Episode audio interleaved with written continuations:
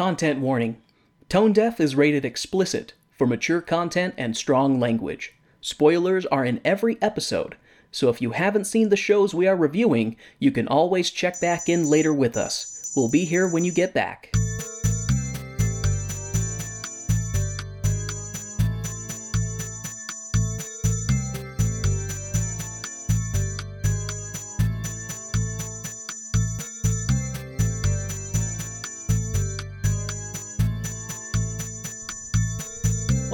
Tone Deaf, a theater nerd's guide for their musically challenged spouse. I'm Kay, a musical theater nerd. And I'm Warren. I'm musically challenged. Doesn't it feel good to be done with like Christmas movies and stuff and to be on the precipice of 2021? Looking over the edge and going, it can't Wait, where's something wooden? Where's so- here's something wood. Here's something wood. It can't get worse than 2020. See, I feel like that I uh, am standing at this this precipice, and there's all this this fog, you know, and I'm like, it could be a footstep down and into you know the Great Valley, or it could be a footstep down and a sheer drop into a spiky molten cave full of of uh, horribleness. And uh, we're just gonna have to wait and see. Yes, we are. Just gonna have to wait and see. We're kind of uh, living in uh, in a Schrodinger's New Year type of thing. Mm-hmm. It's gonna be a good New Year. It's gonna be a bad New Year. Should old acquaintance be forgot and And never brought to mind? Oh, oh man. So, that being said, thank you all for joining us for this awesome year of Tone Deaf. This crazy year, this wild as fuck. What the fuck was this year even? Year? the the the longest year, I think, in human history. Yes. And I, I want to bring up something because I don't really talk about this enough, but, you know, I, I feel that this, it, it, it sucks that we haven't been able to see anything live, like at a theater, but that did afford us some opportunities to look at movie musicals, which still count Yes. they still count as musicals and so i'm showing you through this journey all of the uh the ways that you can still experience theater without being in the theater The So, theater. the theater but that's to bring about that we are watching another adaptation for film of a this time it's a stage play so instead of a musical but i don't care it's august wilson so we're gonna do it it has music in it. it has music in it. It's about music, sort of. Um, we are going to be talking about August Wilson's play, Ma Rainey's Black Bottom. As presented by Kay's Black Bottom.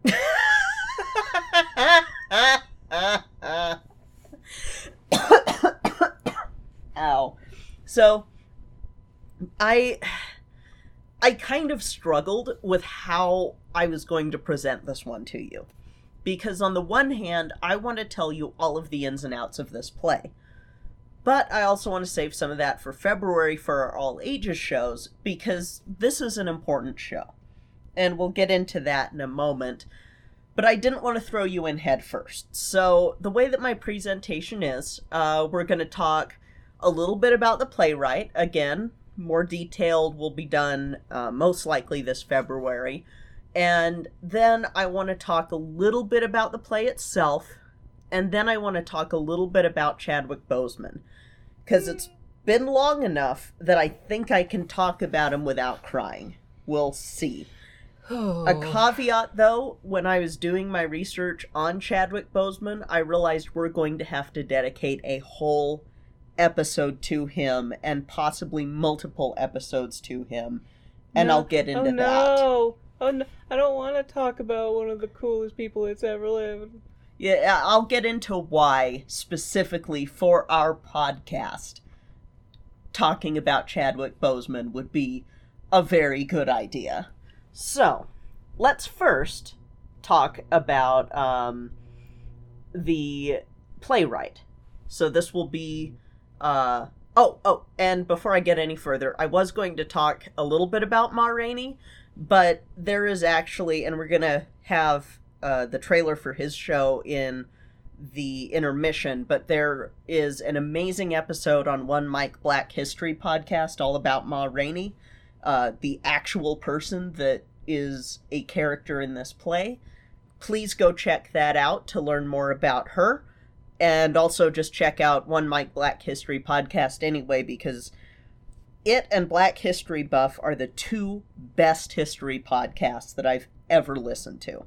Like, they're just it's mind blowing. So there we go. That's that little introduction to my introduction to the introduction. I've been introduced. You've been introduced. All right. So now I'm going to introduce you to August Wilson. He was born April 27th, 1945, as Frederick August Kittel. He was the child of Daisy Wilson, a black cleaning woman, and Frederick August Kittel, a German immigrant. He had five siblings and was the oldest of the boys. Daisy did most of the work caring for the children, partly because 1940s and partly because the older Frederick was mostly absent. Uh, August Wilson's childhood was mostly spent in Pittsburgh, Pennsylvania, and his first five years were spent living in a two bedroom apartment above a grocery store um, in the Hill District, which was a prominently or a predominantly black Italian and Jewish neighborhood that was economically depressed. Due to his biracial heritage, he and his siblings had a very difficult time because they didn't fit in with any of the cultures in the area, and it was something that he talked about struggling with until later life, something I kind of gel with too.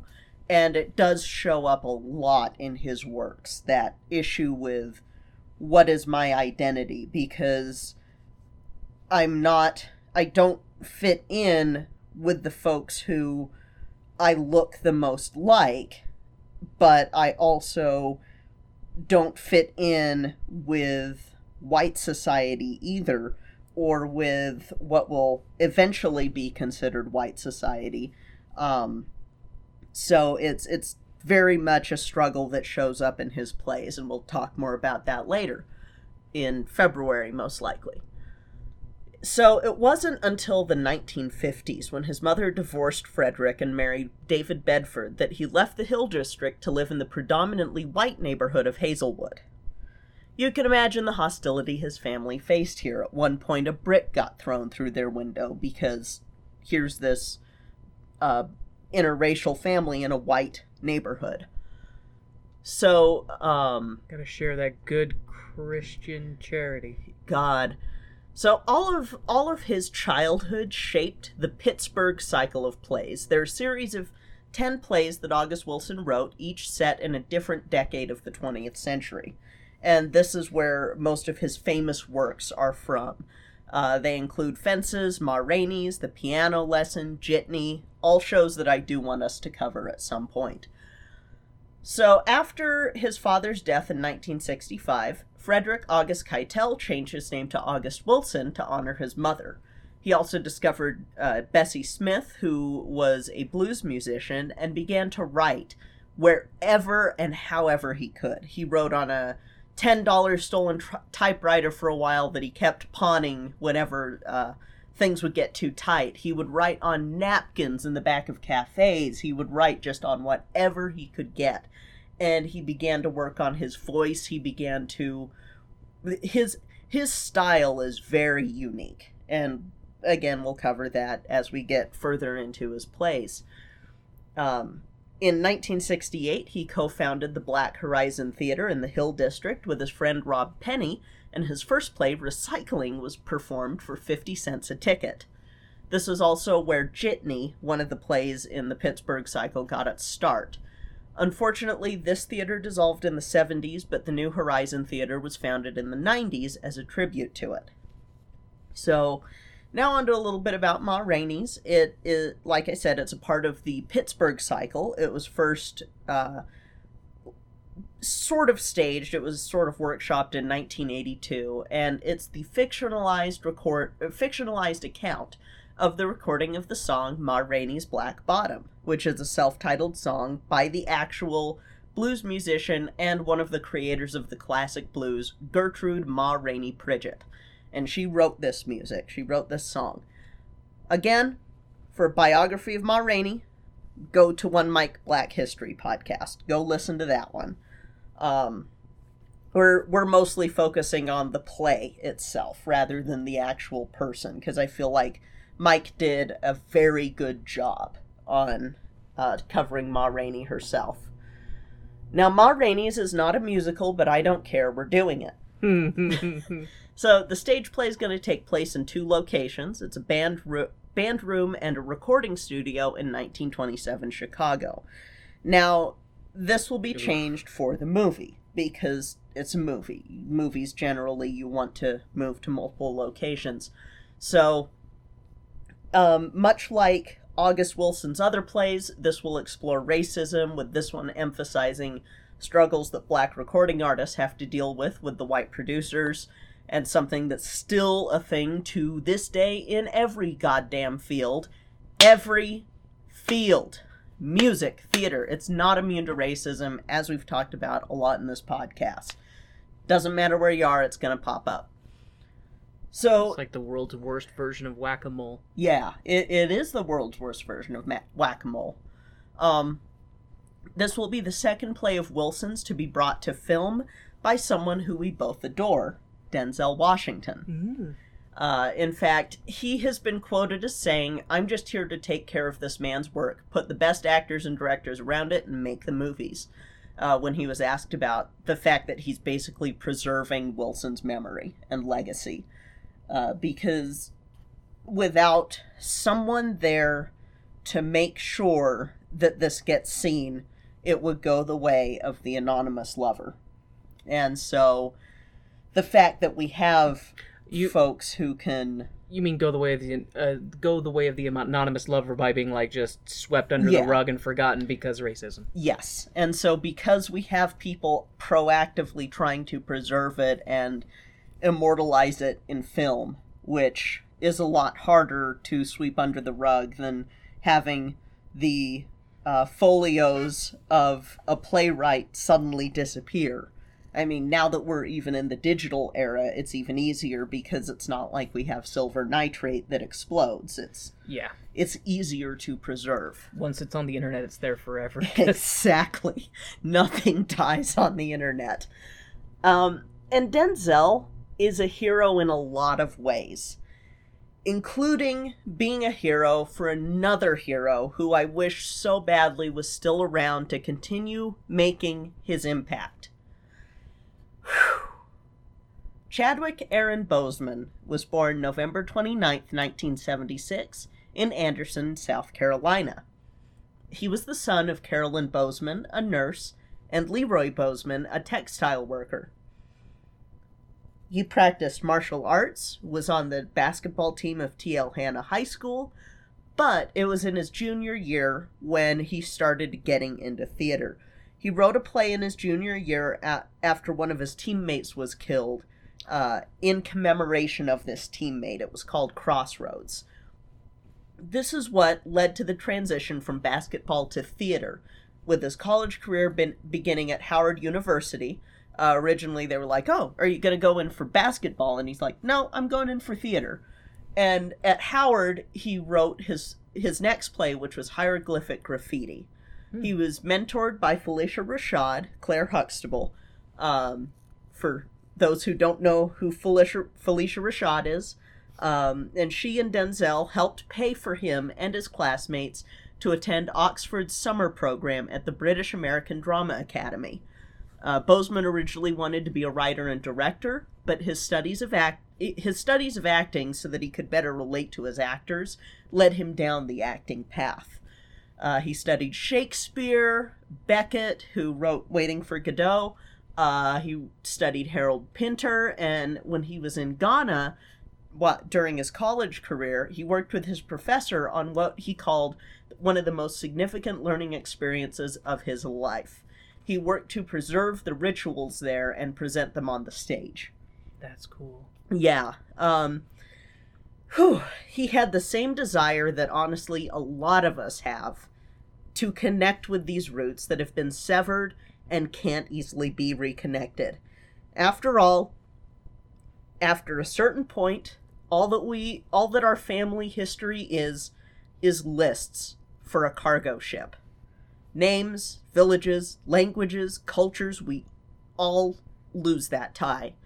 Um that's that's a very black diaspora experience and um Chadwick even mentioned at one point uh referencing this he identified a lot closer to Killmonger, but Mhm. had to T'Challa his way through life. Yeah.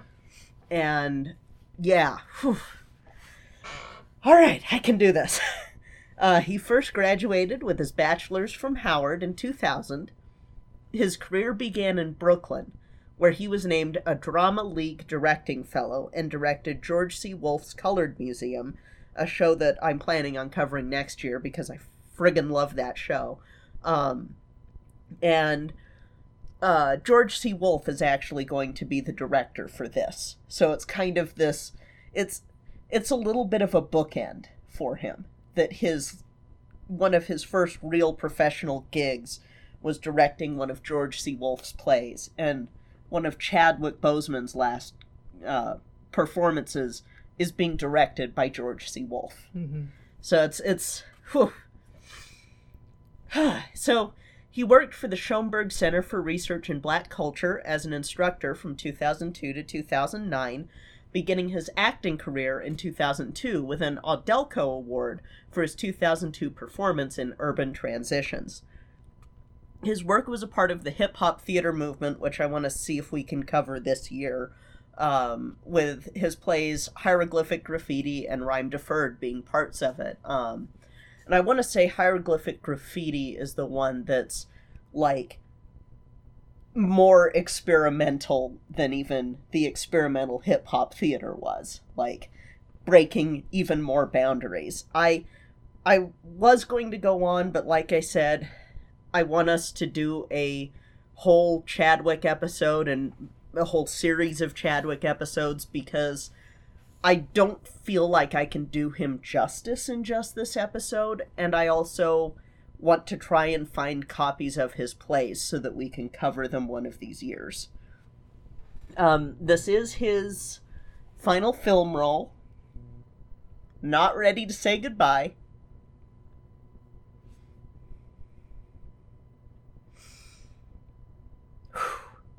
Glad that he's immortalized in film, though. But damn, I am lying if I say it doesn't hurt that we lost him before he could do even more.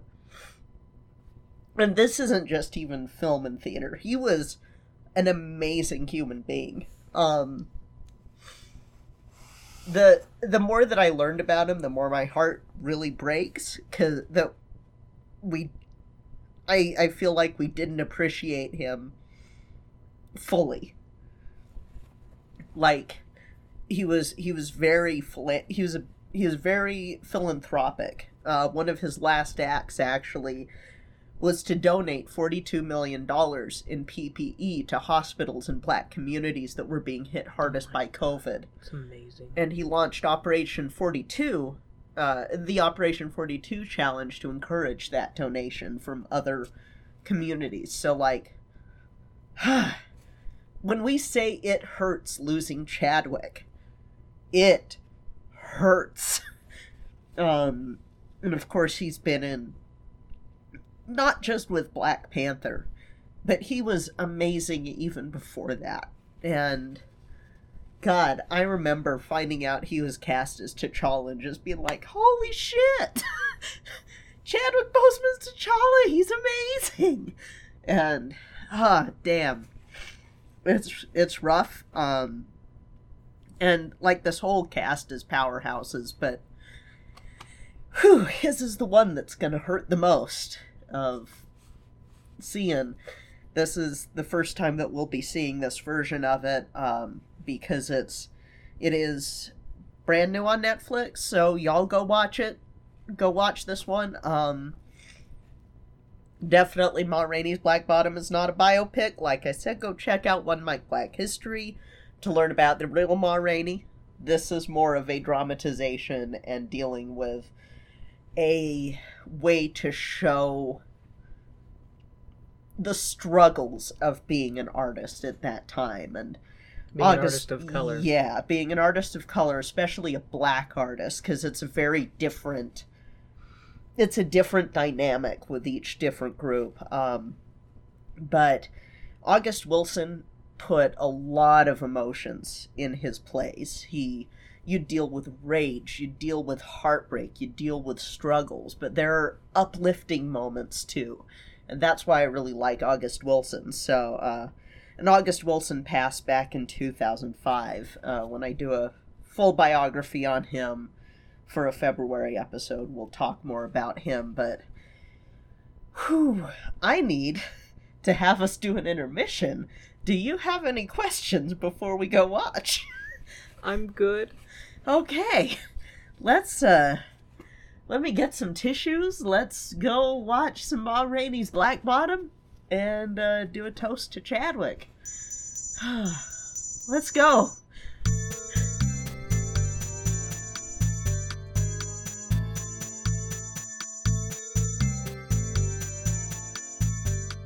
Hey Warren. Hey Kay. Do you know what time it is? Is it time to thank our favorite people in the whole world? Heck yeah! Today, we would like to thank our stage crew sponsor, Jasmine Wu, and our producer circle sponsors, Bianucci, Reagan, and Taylor Brandt. Thank you all so much for your support of our show. We truly appreciate it. And now, here's a trailer for one of my absolute favorite history podcasts, One Mic Black History Podcast.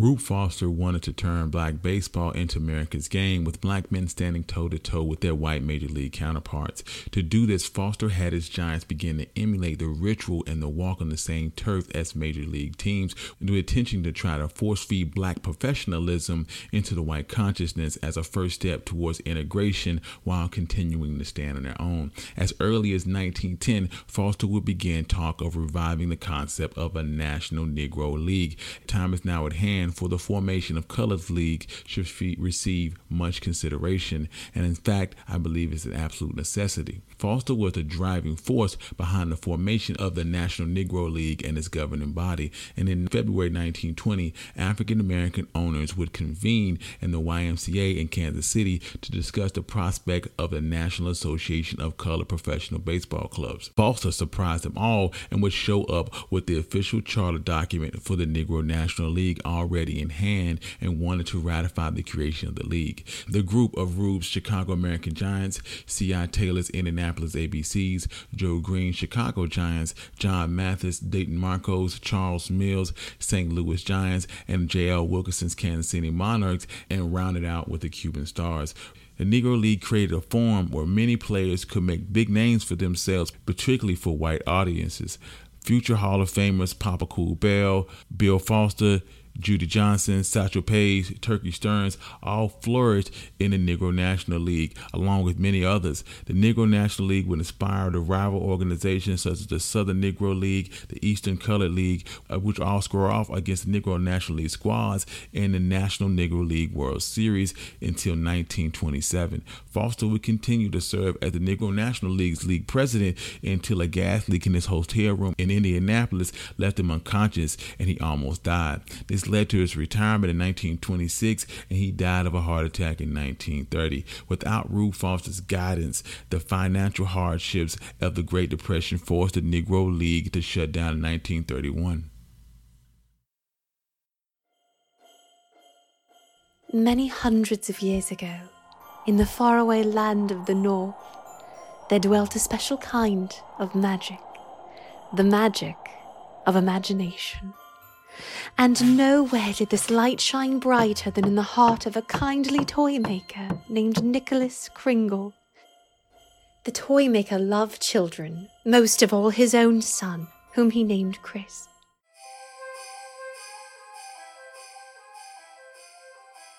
But the land was ruled by a wicked snow queen. You cannot escape from me, toy maker's son. I assure you, young Master Kringle, we elves are very real. and we shall teach you to make toys which will bring happiness to children all over the world. Young Santa Claus and the Winter Solstice. Written and directed by Patrick and Paul Gibbs.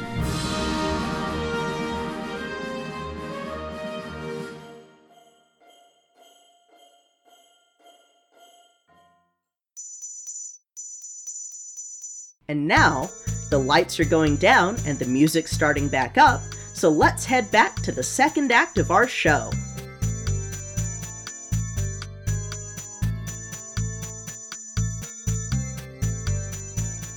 So, what did you think of Ma Rainey's Black Bottom? So, quick question: Did you know?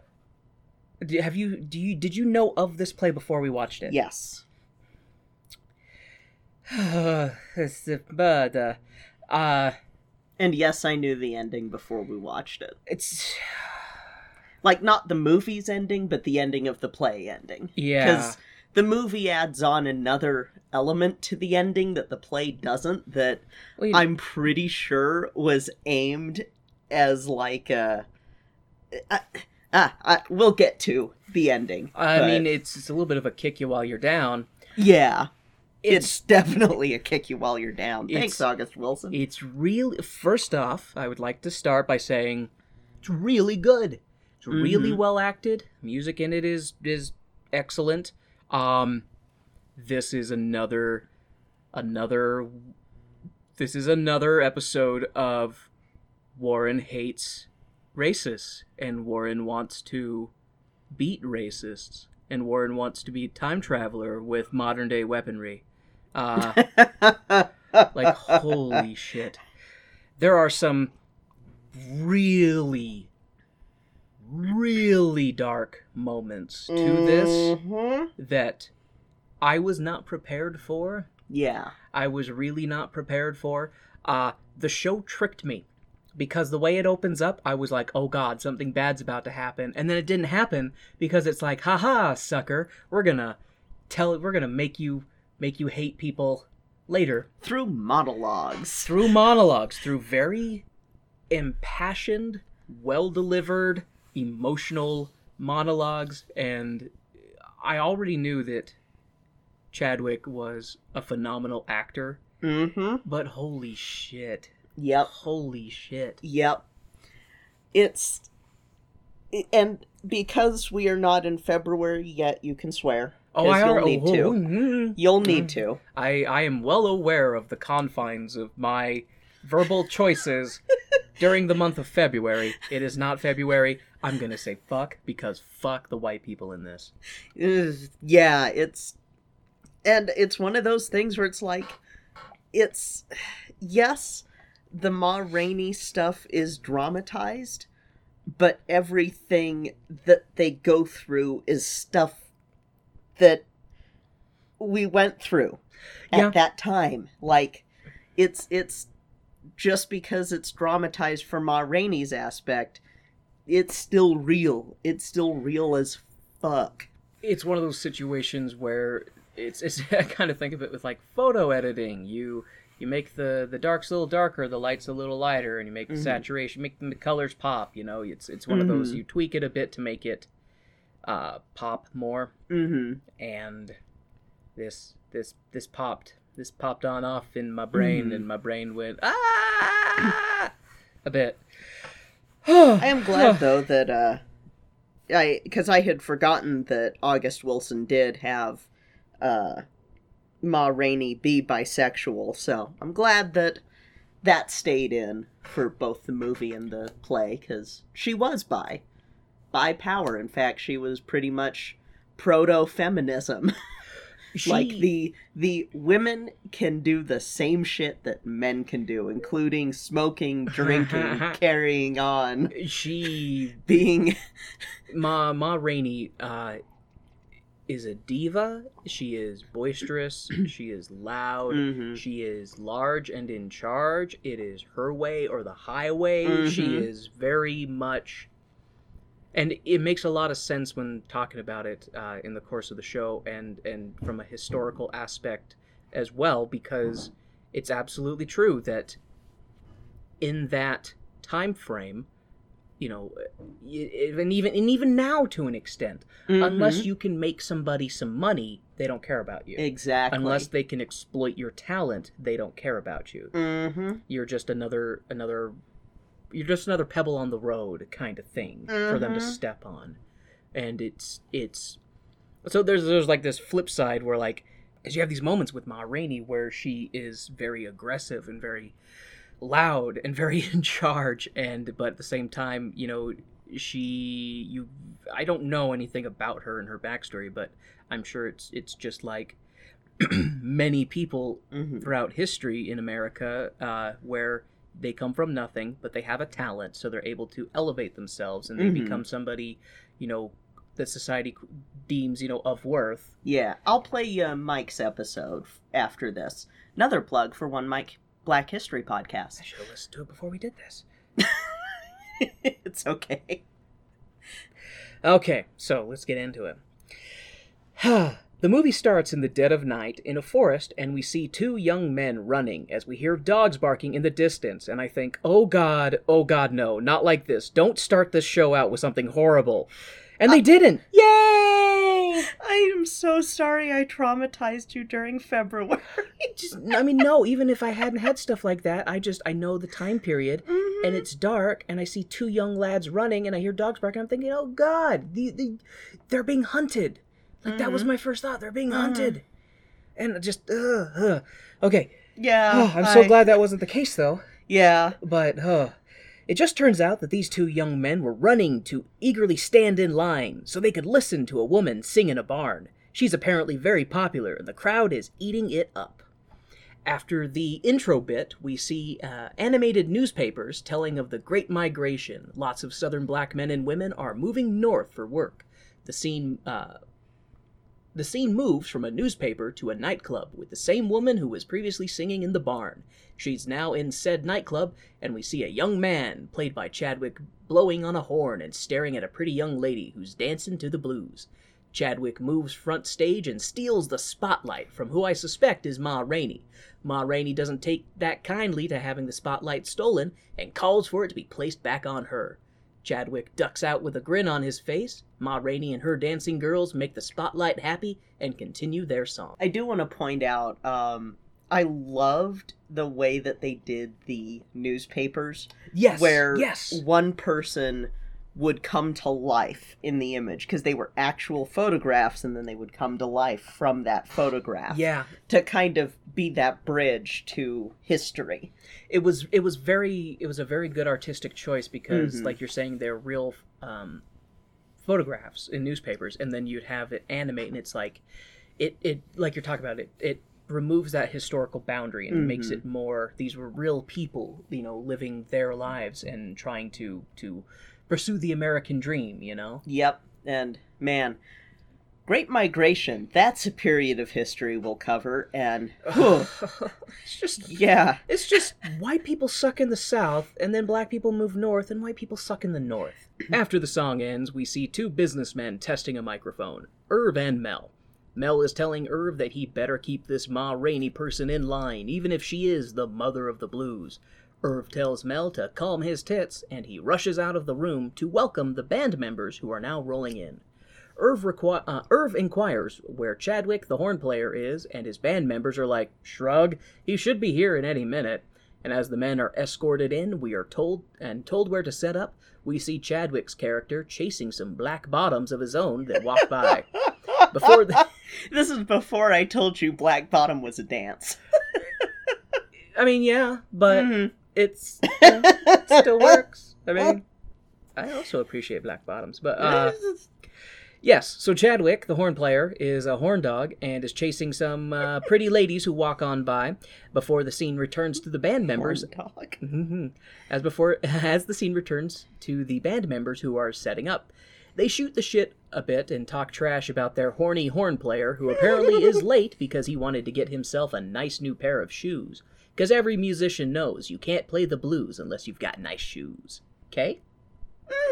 Yeah. Mm, Yeah, it's it's why uh, I lament the fact that I will never be able to find nice shoes in my size. at least nice shoes that would match what uh, society deems as gender appropriate for me. Because I could wear men's shoes, but society goes, you got tits. You must wear women's shoes, even though I'm like, but I not identify with women completely. No, wear women's shoes. Fuck you. I have a size 12. You're bitch stompers. 13 on a good day. I will wear whatever fits my bitch stompers. mm-hmm. Mm-hmm.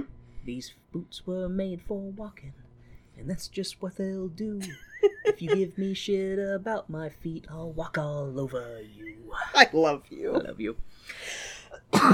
Thanks for that bit of info, Kay. You're welcome. Anyways, Chadwick's character Levy finally shows up to showcase his brand new shoes and how he can finally play some good music now.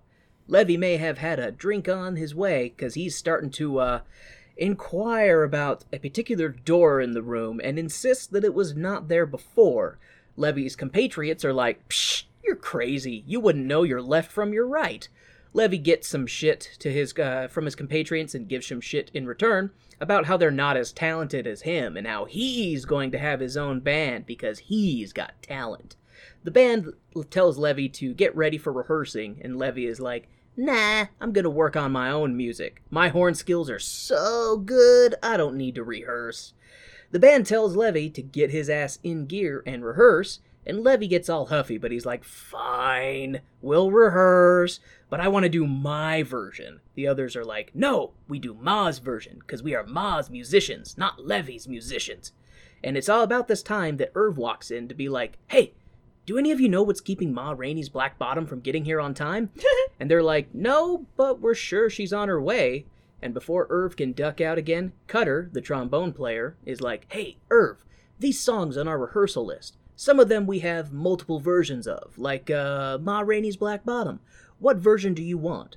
Irv, who is basically just horny for the future prospect of money that he's going to be making off of exploiting these black musicians, is like, uh, Levy's version, whatever, I don't care, just rehearse the songs on the list. And then he ducks out, leaving Cutler with this fuck expression on his face and Levy's shit eating grin. Levy's grin is ear to ear, and he starts telling the rest of the band what and how to play, even though they've made it clear that they play what Ma Rainey wants them to play. Mm-hmm. Speaking of which, we see Ma descending the stairs of a hotel, I think, with a male and female compatriot in hand, uh, catching looks from all the patrons as they walk out of the establishment. So, initially we speculated that she had both a male and female lover in this scene, but we learn later that it is Mm-hmm. I her- had forgotten it was the nephew Yeah, because it's- the play is diff. The play's a little different because you don't have these establishing shots of Mhm. like leaving the hotel and stuff. You just have her bring her nephew into the recording studio, her nephew and her girlfriend, and being like, "My nephew's recording this," but he stutters. My nephew's recording this. if you want me here, he's going to be recording. So I do have a question about that. So because we see her descending the stairs with her nephew Sylvester and her, her female compatriot Dusty May. hmm Now, is it established in this that Dusty May is her girlfriend? Yes, that is established in the movie and the play. Okay, I guess I missed that bit. I know they say that she's Ma Rainey's girl. Yes, But- and it is very much Ma Rainey's girlfriend. Okay.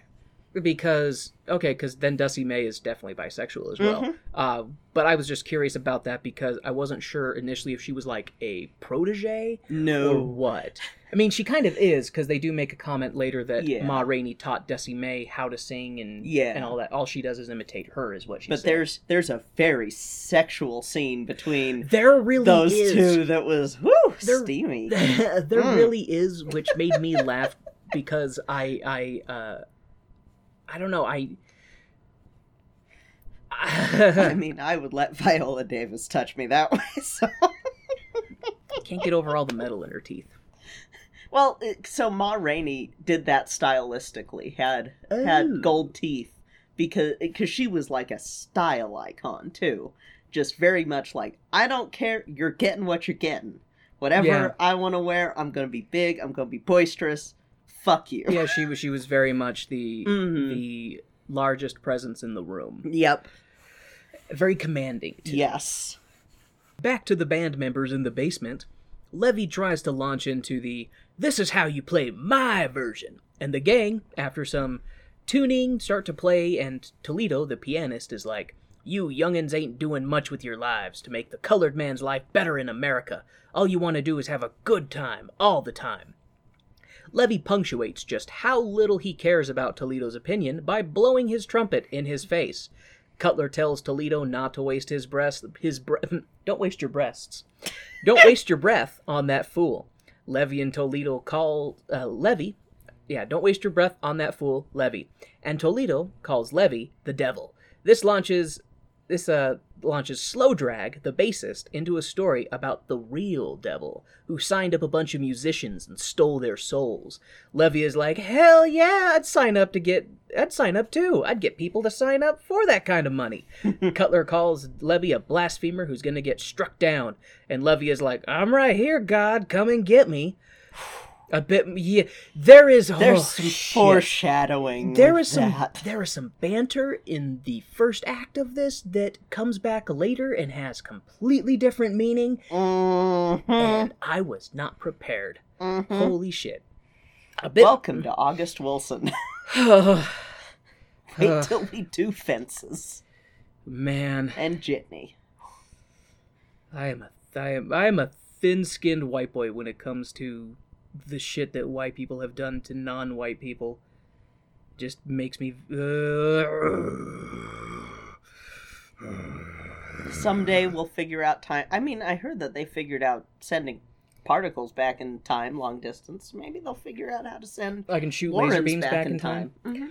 Uh, can we just gather all the racists and put them on their own little island and let them all just be racist together? Because I'm sure they'll all find differences among each other to hate, and then they'll just whittle themselves down. No boats. Don't give them boats. Don't give them any way to get off that island. No, I mean, a lot of them are fans of, you know, those battle royale games, so we'll just drop them from airplanes with parachutes, and wherever they land, they get to make their own little kingdom. Has to be a completely uninhabited island, like no animals either.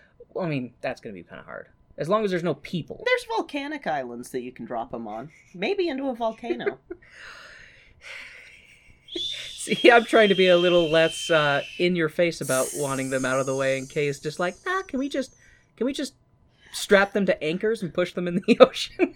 I mean, Accomplishes the same thing. it does. No, no, no. We tell we we gather up all the racists, we drop them on an uninhabited island, battle royale style, and then we just televise it, and it'll be you know, and then the the last racist standing, the last racist standing is to be king of island fuckhead. And then we drop him in a volcano. Well, they're out of the way. They're not bothering anybody else. Just let him do their Uh, thing. he'll figure out a way off that island. Drop him in a Well, volcano. then he gets dropped into a volcano. Mm-hmm. Ain't allowed back. exactly. You have been yeeted out of society. Let the rest of us who want to get along get along. we haven't figured out the sun rocket yet. I'd sell for a cannon. Throw him on Venus. No suit. It reminds me of a topic of conversation had uh, at work, uh, talking about pet peeves, and I was talking about Mhm. one of the biggest pet peeves for me is people who do not return shopping carts. Oh my god. And if I had my own dictator island, people who didn't do that, their punishment would be launched out of a catapult that's shaped like a shopping cart into the ocean. hmm Thing is, is that this pandemic has told us who also does not tr- return shopping carts. If you don't return shopping carts, you're not wearing a mask either. You know, I think that's probably true because when Mhm. I've gone shopping, everybody I see returning a cart has a goddamn mask on. Mm-hmm. So, anyways, anyway, Mm. wow, okay, tangent, tangent, the podcast. Let's get back to talking about black musicians being taken advantage of by white record producers. A bit more of pissing back and forth. old as time. a bit more of pissing back and forth between our band members, and we see Ma Rainey arriving, Err, crashing into her car. Well, crashing her car into another car. Irv rushes out to be like, Ah, my black meal ticket. What's wrong? How can I fix it? A, a seemingly racist cop is like, She said this, and then he said that, but she wouldn't let him say, uh, some somebody got knocked out, is what I'm trying to get to. Irv takes the cop aside and greases his palm. The cop tells everyone that's because there's a crowd that's gathered to disperse. and Irv leads uh, Ma Rainey and her nephew and uh, Dusty May into the recording studio. So, like in this scene, her nephew, it's in like we don't quite see it. I don't know if the nephew actually hit a car or if the nephew got bumped into. I think he might have gotten bumped into, but I'm not 100% sure. Yeah, I'm not 100% sure about that, but it became a scuffle because, you know, of course, angry white man is yelling at black person over Mhm. over fender bender, and then a cop shows up, and of course he's only listening to the white side of the story, Mhm. and Ma Rainey is not having any of that Mm. shit. And then they're saying that she assaulted this guy and pushed him to the ground, and they're like, he bumped into me and fell down, kind of Yeah. Because Ma Rainey's a bigger a bigger lady, kind of thing, so that's very possible. Chances are he bumped into her and then did that thing that soccer players do.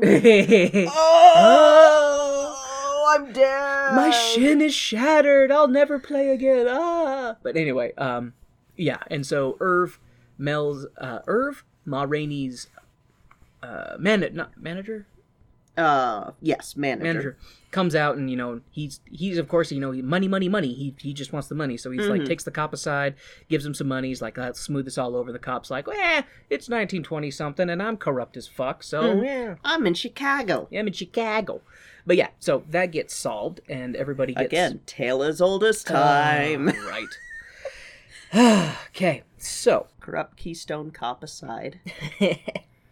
Mel bitches to Irv in the office about this black woman who is late to her recording, gets in a fight with a cop, complains about the studio being too hot, trips over a mic cord, then threatens to sue me? So she's a diva, it sounds like. Mhm. Anyways, Desi May is pretty is a pretty young black woman, and Ma Rainey is like, I've never been in a recording studio before.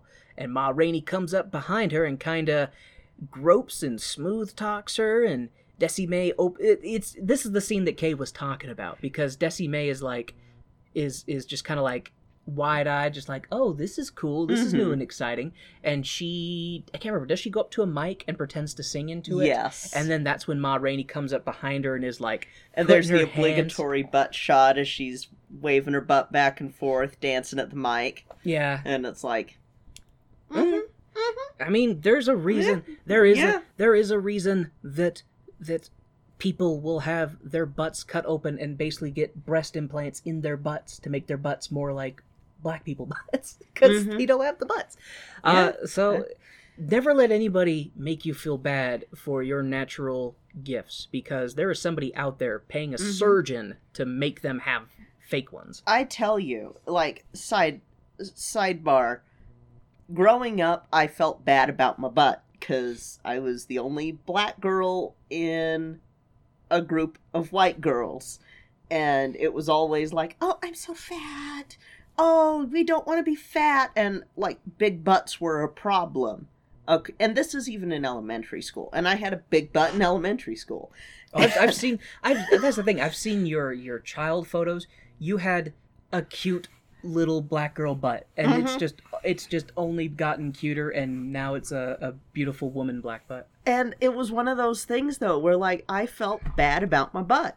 And so I would wear baggy pants so that you couldn't see my butt. I would do all sorts of stuff and then my dad also would make me feel he he fat shamed me starting at 8. And I wasn't fat at 8. I No. was very skinny. You want to know how to give a child an eating disorder? Yeah, and so it it was one of those things where like pe- people suck is where I'm going here. People, People do suck. suck, and I haven't had enough coffee to deal with people. I'm people. Are you dealing with me? Okay. You're more than people. You are husband. Husband is more than people. It's like husband people- is better than It's people. like people 2.0. people 2. Point, people oh. 5.0. I'm five times people. Mm-hmm. That was weird.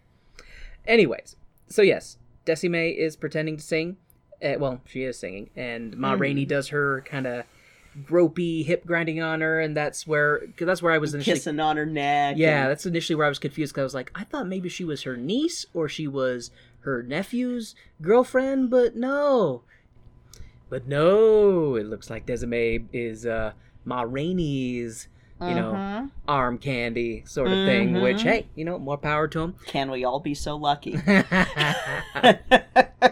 Man, she's she's a, a very pretty young lady.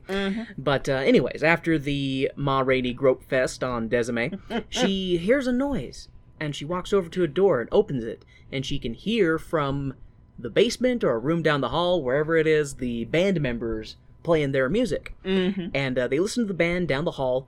Ma is not happy about the changes to her song that she's hearing, and Irv is all, but the people will like it. And we get to see Ma Rainey in her full diva force telling Irv which way the wind blows with Ma Rainey and her black bottom. Ma Rainey leads her nephew Sylvester down to meet the band, since he's going to be the one to introduce her in the song. And as they enter the band room, Ma Rainey lets the record uh, sets the record straight and stomps hard on Levy's version of Black Bottom. Ma Rainey tells Cutler to put Levy in his place and show Sylvester the ropes. And uh, we don't. So so so. Well, I guess I'll just read my note because then we can talk about. Mm-hmm. Ma Rainey leaves, and Levy throws a hissy fit about how his version of the Black Bottom is better, and how once he gets his own band, he's gonna be big. Big, I tell ya! The rest of the band laughs and mocks Levy as Cutler introduces Sylvester to the group and tell him his introduction part. Cutler gives Sylvester his lines, and as Sylvester tries to give them, we see that he has a pretty predominant stutter. Mm-hmm. Levy is a complete dick about Sylvester's stutter and taunts Cutler, going, Fix that! Fix that! I'll pay you, was it five bucks if you can fix that? kind of thing. And, and he laughs and laughs. Sylvester basically tells Levy to fuck off, and Levy proceeds to tell Cutler that if he can fix Sylvester, he'll shine his shoes for him. Mm-hmm. And like, cause I'm trying. The line that they tell Sylvester to give is, "It's like, all right, folks, you've heard the rest. Now, Now it's time, for, the, best. Ma Rainey's black. Was it? Uh, was he say Ma Rainey's black? Ma Bottom? Rainey's Black Bottom. Yeah. And so that's the line he's supposed to give. But anybody who knows what a stutter sounds like, you know, the it, he stutters on different parts. So that's the issue. Yeah. He has trouble getting through the whole the whole introductory line. Mm-hmm. It's about this time that Mel, Irv's boss slash partner or whatever, comes in and is all, "Are you rehearsing?" And Levy is like, "Yes, sir, Mister Mel. Yes, sir." And literally, that's Uh-huh. what he says. They, yep. And uh, Mel asks to see Levy's songs that he's been writing, and Levy jumps to his feet, all super stoked, talking about how he's he's uh changed this and that, and that the folks are really gonna love it. Mel is like, "Good, good. I'll uh, I'll take a look at it when I give a chance, but uh, I'm gonna take this with me, you know, so I can." Take credit for it later, and it will be my word against yours, and you won't be able to do a damn thing about me stealing your music. Is Mm-hmm. and then Mel leaves. Of course, he doesn't say all that, but as he takes the the sheet music that Levy has written, he's like, "Oh, I'll just I'll take these with me. I'll hang Yeah. on to them." Yeah, yeah. and it's one of those like, no, no, As- no, no, yeah, no, no, as no. soon as they were doing that, I would just had this. I wanted to reach to the screen and be like, "Levy, don't trust the rich white man. like, Don't trust him. don't do it. No. You need a contract." Yeah. And even then, Uh, even then, contract and a lawyer. just don't trust him. Yeah. Run. The rest of the band starts making fun of Levy for jumping to the white man as soon as he came in. A lot of piss is thrown back and forth between the band and Lev- and Levy as the band tries to imply that uh Levy is a um Kay, help a honky out with this part cuz I'm I'm too white to say this part.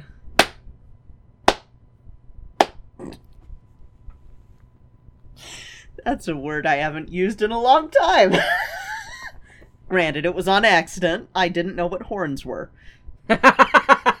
Basically calling him a coon. Yes. which I with this and Levy gets into it, but Levy is playing it very smart at this point for the time because he does not hold any cards at all.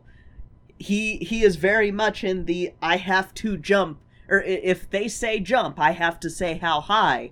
But he makes a very good point in the next little monologue that it's like keep in the back pocket of once I once I can, gonna get you, gonna get you. Thanks, Kay. You're welcome. So yeah, Levy gets into about how uh, they don't know the kind of blood that he has in him, Mm. the kind of heart that beats in his chest. I should have warned you. Oh, I yeah. should have warned you. you. know, I don't know. I don't know. I, you're fine not Mm-hmm. because, like I said, the intro to this movie, I thought it was gonna go one way, and then it, Mhm. it didn't. Uh, that's because they were lulling me into a false sense of uh, of white security Mm-hmm. with uh, I will say that unlike uh, other movies that have been released that are like I- I'm thinking of movies like The Help or The Green Book where it's very much through a white gaze.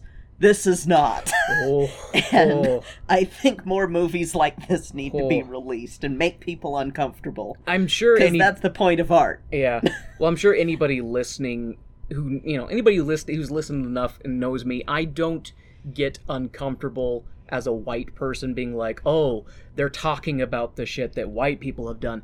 I get I get uncomfortable because I get fucking furious. Mhm. And I just Mm-hmm. So much rage. It, it's one of those things where if you and I had known each other as Ah. kids, you probably would have been in the principal's office a lot. I probably and it would have been like they were being mean to her. Yeah. That's why I punched them in the face. Like Yep. uh, so uh, I, ju- I I cannot I Mhm. cannot emphasize how much I oppose racism and discrimination Mhm. along any lines. Just Mhm. you know, okay, with exception. Uh, the people in power can always go fuck themselves because they're the people in power. Absolutely. So that is the only time. As long as you're punching up, I say discriminate away. So, anyways, Levy uh, send a turtle to the Uh, guillotine. uh, turtle soup, motherfucker. Mm. Levy then starts his very, very Mm-hmm. dark backstory. It's really, really, really fucked up. Mm-hmm. And I'm going to give a mercifully brief recap of it. Yep. uh, Levy's family, and this so so this movie takes place in 1927. Yes. So we don't know how Levy says he's 30-ish, right? Yeah. in So he would have been around. So it- when this he, is post Reconstruction. yeah, it's post Reconstruction, but it's still Jim Crow, Yeah. and Jim Crow was a response to Reconstruction. yeah, so so. Le- Levy tells a story about when he was eight years old. So this would have been before, well, I guess just after turn of the century, just after Mhm. 1900. Uh, still not a great time to be a uh, a black person in the South. Yeah. Still isn't. Still isn't. So, but Levy talks about how his family had 50 acres of land, good land that you could plant anything on, and his family worked really hard to get uh, that land so they could be independent. When Levy was eight, his dad went into town to get seeds and fertilizer. When he was gone, eight or nine white men came into the house and assaulted his mother. Levy tried to help her, and he even attacked one of the men with one of with his dad's knife, where he knew where he kept it. Uh, the man slashed, took the knife from Levy and slashed him across the chest with the knife.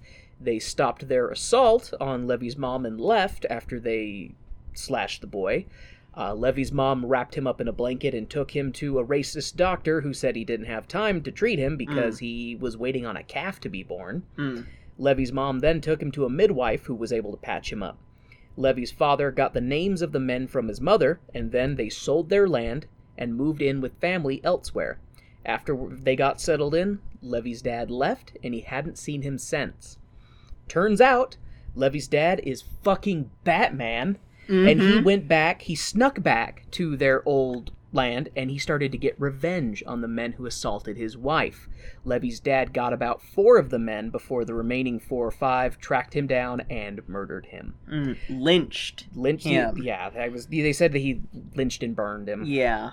Uh, Levy then tells the other band members that he learned how to deal with the white man from his father, and that he'll grin in their face, sell his land, all while thinking about how he's going to get back at them. Mhm. So when Kay is saying he's playing it smart, yeah, he's very much yes, sir. What What do you say, sir? Yeah, he's- Absolutely, sir. Because he's just he knows that he he's not a Ma Rainey. He doesn't Mm-mm. have he can't uh he can't impose his will uh, Yeah. yet is is the the issue and just that oh my god when we were well, when we were watching that I felt my stomach churn and just Mhm. like uh, yeah just absolutely and I'm just sitting here like I it sucks that his dad wasn't able to get more of them Yeah. you know uh just. Yeah, it it's and this is sort of a thing if you haven't listened to our Black History episodes. Um, they are some of the only episodes where I don't say fuck yes, uh first off, go back and listen to him. What are you doing? Um, but second off, that's a theme in a lot of these shows because that's what fucking happened. Yeah. That is what fucking happened. And our history classes don't teach it because it's like, oh, well, we've got to keep people comfortable. yeah we We've do- got to keep the white people comfortable. And it's like, no, that's not how you fix shit.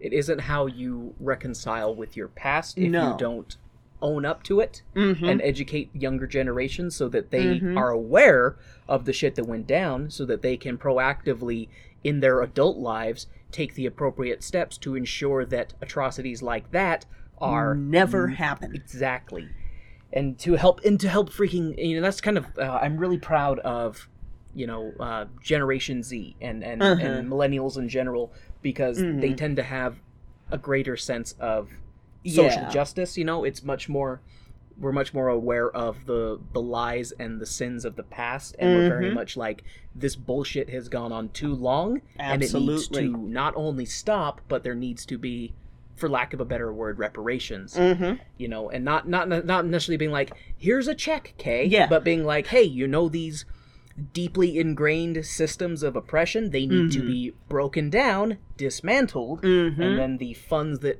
the funds that go into them distributed elsewhere to Yes. better help everyone. Yes, that is absolutely what is needed. Levee's story is uh, hard hitting, Mm-hmm. and it affects everyone in the room. Yep. Mercifully, the scene changes to Toledo, who is singing about how all black people came from different tribes in Africa and how they're all different ingredients, but in America, they're all different parts of this of different tribes, and so they're like a stew. Mm-hmm. You know, this group's the meat, this group's the carrots, this group's the the peas or whatever. Well, I guess not peas since black people hate peas. At least I do, least- and most of the most of the folks I know hate peas. I'm not a huge fan of them either, but I don't know. I I do not know anyone in my circle who will eat peas willingly. Kay picks peas out of fried rice. I will pick peas out of fried rice. They don't go there. Why are they in what British nonsense It's- is this shit? Oh, it probably is that. It probably is that. I think they're the ones that they brought peas over. to, it's to trick you. You see green and you go, "Oh, it's healthy." When I saw peas in jollof rice, I got so mad. I was like, That's a colonizer sprinkle. what the fuck? Colonizer sprinkle.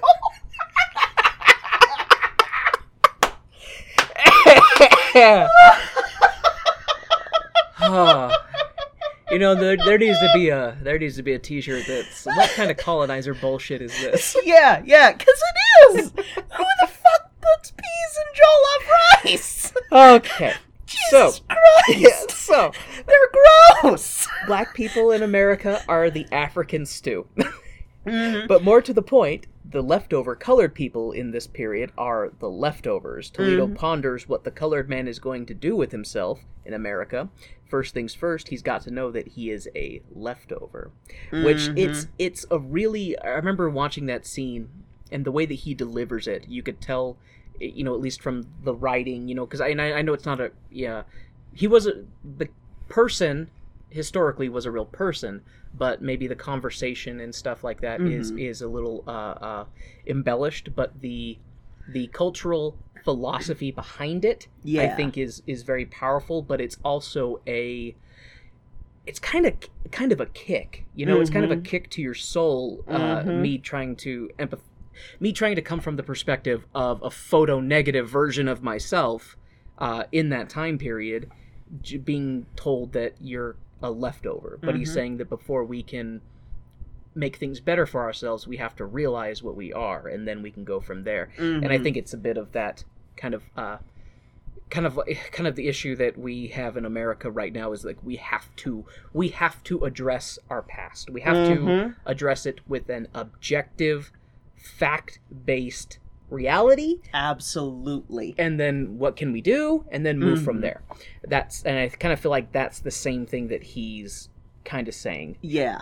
And that was a beautiful description of being part of the diaspora, too. Yeah. It's because, I mean, you've watched me struggling when I try to. It's why I don't have as much of an interest in, like, doing family tree shit because You hit there's a certain I point you hit, a it point and it's like, you're it's yeah, it's cargo lists Mhm. like you've said. yeah, I'm. just- I.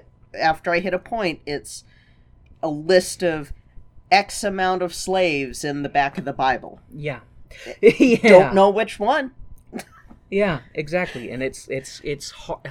it's it's why I get kind of mad at folks who have said things like I don't get why you harp about generational wealth or I don't get why you're saying that you know it's you that that things are still so hard. Martin Luther King happened. Well, no. Uh, so you can tell where your last name came from. exactly, exactly.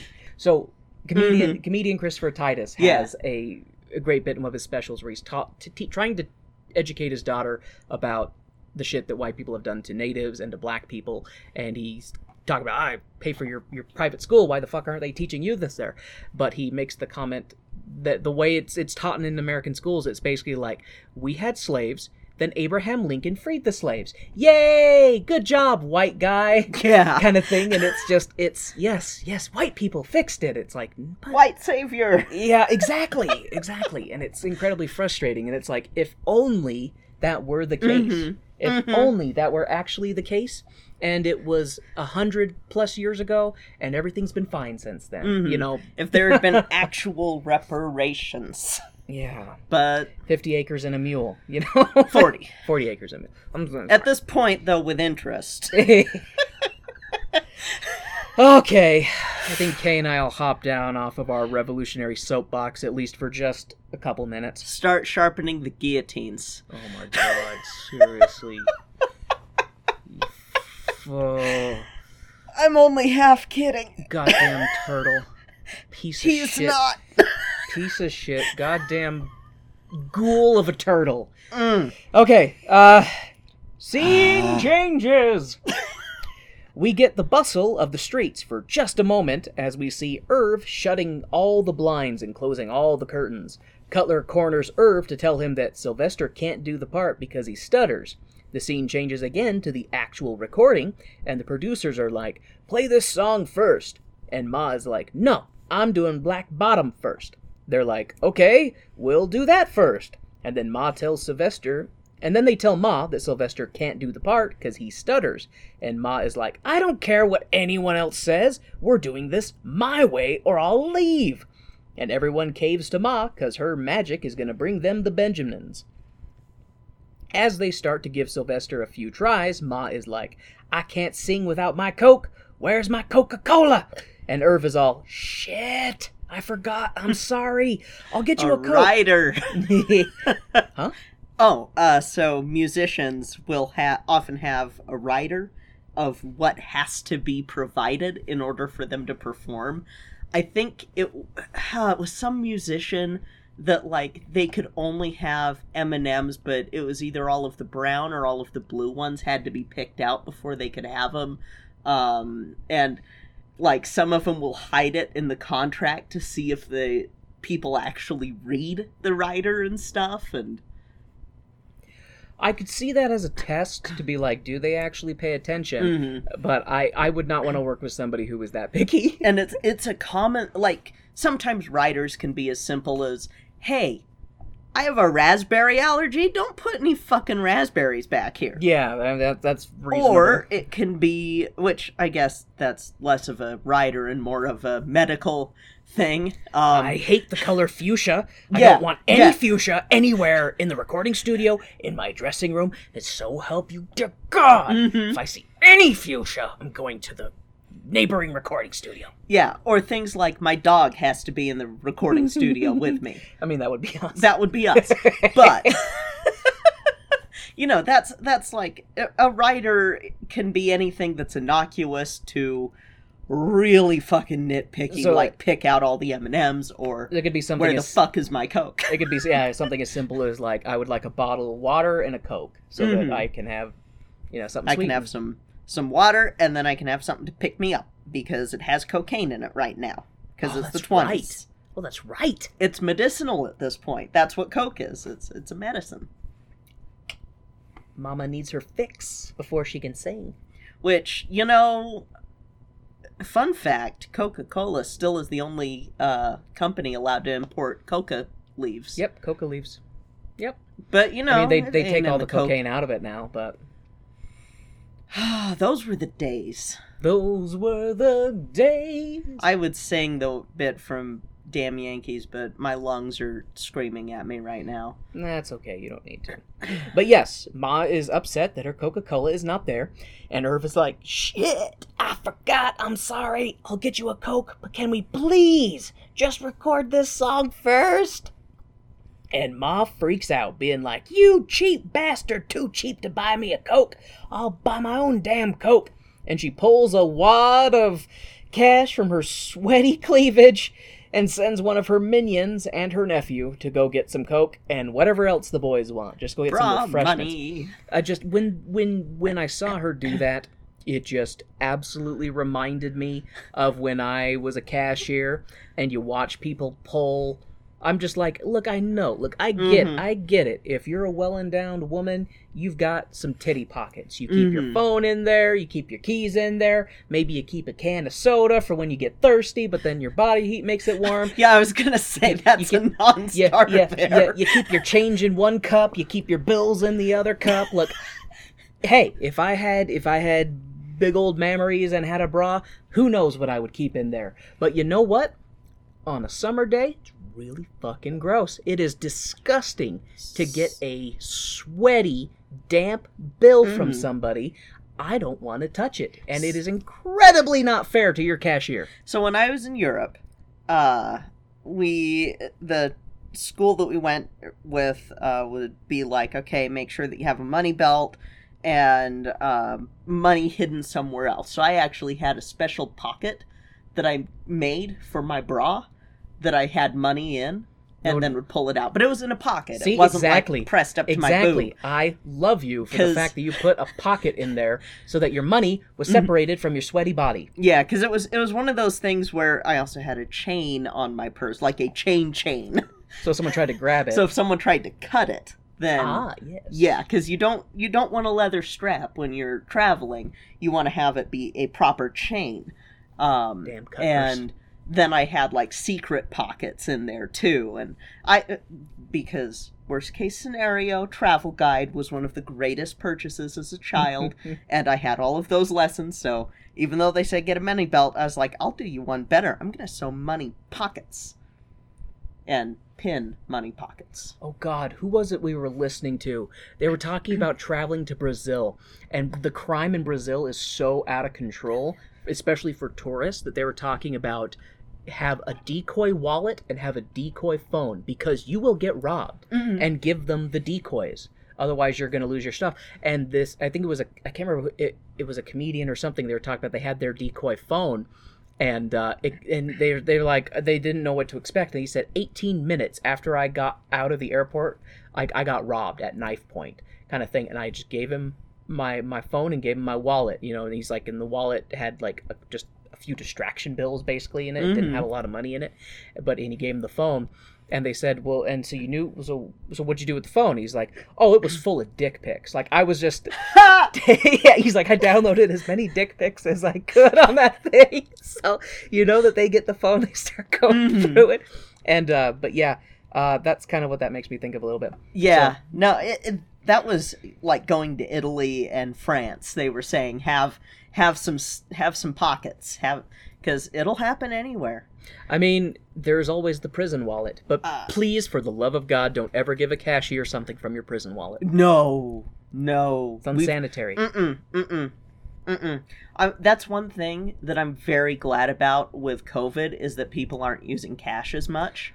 Out of considering It makes me happy. so uh, allow me to correct you, my dear.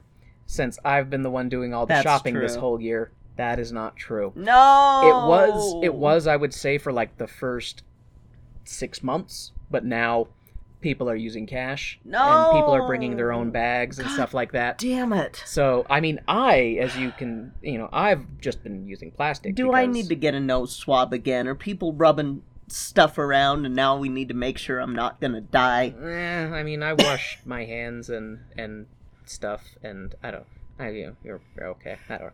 I don't know. You're sick currently, so maybe you're not okay. I don't know. So this may be the last episode of Tone Deaf. We'll see. no. we'll record like 50 episodes in the next week. oh, God, I don't think we could do that. I don't think we could physically do that. I don't think there's enough hours in the day, even if we stood up, stayed up all night. And said, "Screw work." Uh, is gonna die. We gotta get her backlog filled up. Boy, this episode is rife with tangents. It's because it hurts. It hurts because I'm trying not to think about how much this made me miss Chadwick. Right. Like, He- I didn't good know he this. could sing. He was and so he could good in this. sing. What the fuck? See, my biggest thing is, does he sing in this? Yeah, he sang little bits, Well, yeah. I mean, just little bits. He didn't do full on which songs. showed that you could. But like, he sounded good just doing those Yeah. little bits, and it's like, motherfucker, it just. we could have had a Black Panther musical. Oh, that would have been me. I just. It would have been better than Spider Man. I mostly in anything is better than Spider. Man. Um, I mostly am just still the guy with a fucking amazing actor. Mhm, he's an amazing actor, good amazing human person. being. Just the good die young, and shitty people stay in the Senate forever. Okay. Um. Ah, fuck that turtle. Oh, that's not too bad. You know what? It almost kind of looks like the sound wave is giving you the A-OK symbol, but That's now been incorporated that by symbol's Nazis. gone. so Gonna have to reverse it or something. Make it not have that symbol. Make it be. no, no, you, you do it with your pinky now. Yes. I don't know. I okay. Getting back on track. fuck Nazis.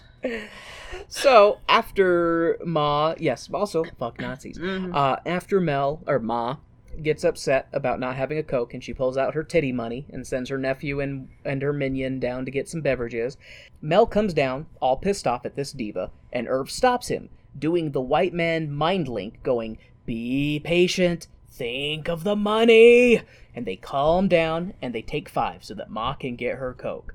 Hmm. As people file out of the room, Ma tells Cutler to hang back so she can yell at him, and she does. Ma's very upset that they told Irv and Sylvester uh, that he.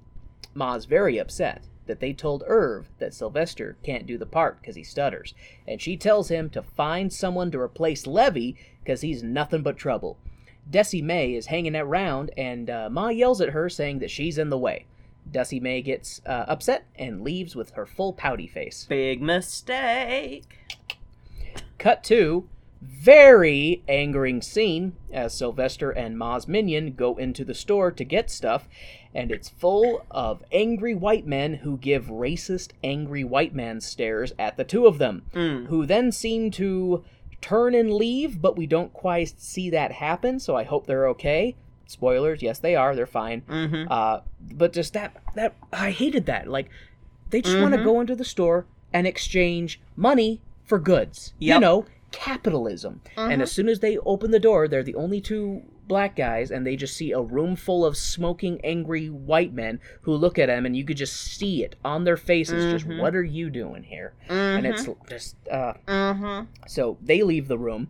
Uh, the scene. Those are all characters. Like the actors themselves are doing a good job, but the way that they portray the characters, you know that they say the N word in casual use.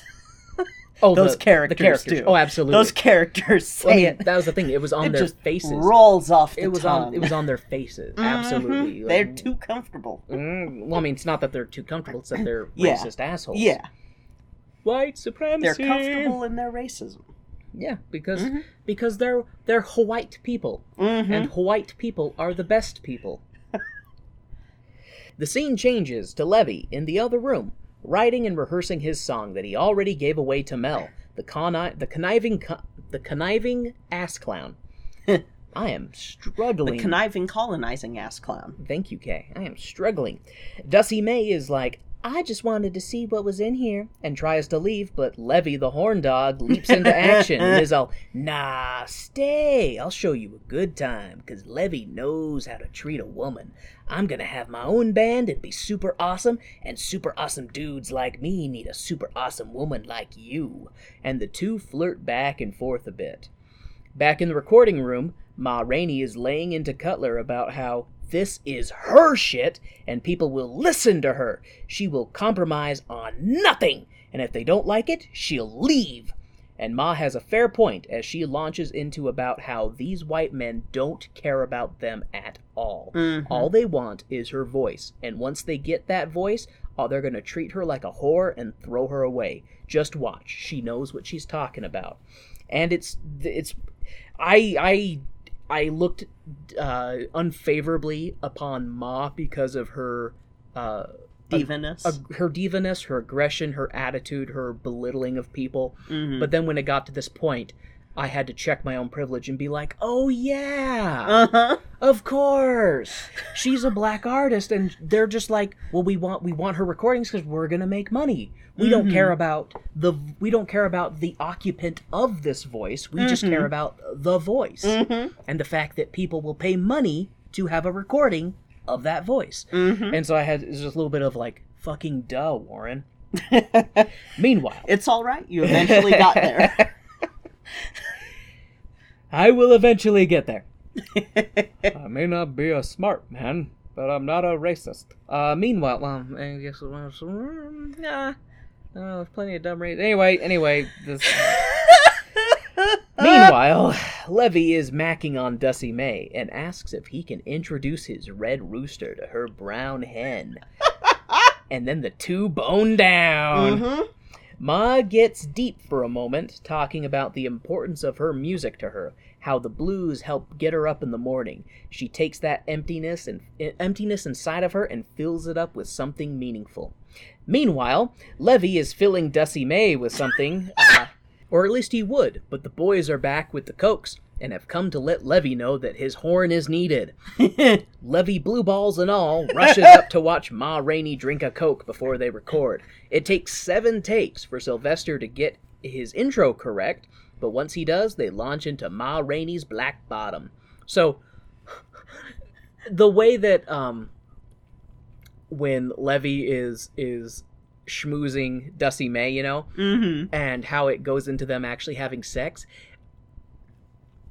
It felt a little rapey, honestly, the way Uh-huh. that she was gonna kind of leave, and then he kept like pulling her back, and then he Mhm. started kind of groping on her. That and was she an interesting direction choice. she was obviously into it. Like she Mhm. she didn't tell him no at any point, but Yeah. she she did kind of like try to pull away a bit, and then he'd go for her some more, and then she'd be like, ah, you know. Yeah. And then the the two of them are, are are boning down, and then that's when one of the guys comes in and he goes to like open the door, but it won't open. And Mhm. they're like, "Oh, Levee, Ma's waiting for you," kind of thing. You just hear the two of them scrambling, kind of thing. And uh, I don't know if that would make his playing a little bit more difficult or a little bit, uh, I don't know, because he didn't get the full on stress relief. I don't have balls, so I wouldn't know. Um, it's really annoying when you don't get a finish. I'll just say that, and you can leave it Mhm. in if you want. I don't understand that Yeah, feeling. when have you ever not finished? right? Hi, mom. so Only family member who listens. they launch into Ma Rainey's Black Bottom. The song is great, and while they're and uh, when they're done, a round of congratulations is in order. Except, I guess, Sylvester's mic. Uh, didn't record, so they'll have to do it again. Or more likely, another seven times. Ma loses her shit, grabs her coat, and storms out. Mhm. And they show that the mic was bitten through by rats. Wait, the said the- mic cable. I yeah, he says the mic, the cable's chewed up. Which, why do you not check that shit? Mm, I did uh, amateurs. I don't know. Uh, but anyway, This, this is the only explanation for not.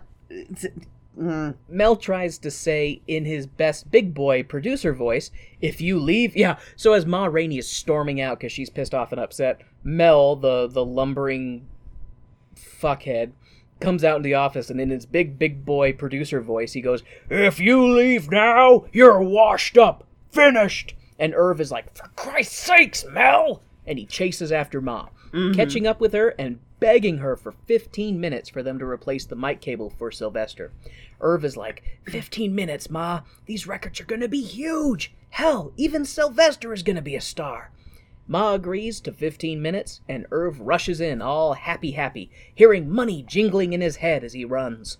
Mm. Meanwhile, the band is trying to talk some sense into Levee, who they all noticed was eye humping Dusty May during the recording, but they don't know that he was actually humping her not 10 minutes ago. Levee. I mean, she was on top. So was she the one that was humping? that reminds me of the ending of the original Clerks. He's like, somebody raped her. What? She said she did all the work. oh no! I forgot about that. when she has sex with a dead guy in the bathroom. okay. Ah, that- Oh, Anyways. I forgot about that. Holy shit! yeah. So Levee tries to say that he didn't do anything more than ask Dusty May her name, and the Mhm. others are like, "Well, you had best not be asking her anything in front of Ma, or your feet will be scraping the street." Toledo tries to give life story to Levee, tries to give a life story to Levee about how he was also a fool at one point in his life. He fell in love with a woman, but she didn't love him back, and that made him a fool. Cutler is like, No, you're not a fool, Toledo. A fool is someone who brings it on themselves. Like Levee. Levee's a fool. Life was unfair to you, Toledo. Levee is like, Life is shit. Carry it around in a bag. It ain't got no balls. Levee talks about how life is easy, but death is hard. Death will fuck you up. But life, you can rule over life if you have balls. Levee tries to tell them that when he becomes a big star, he'll make the white man respect him, just like Ma. Mm.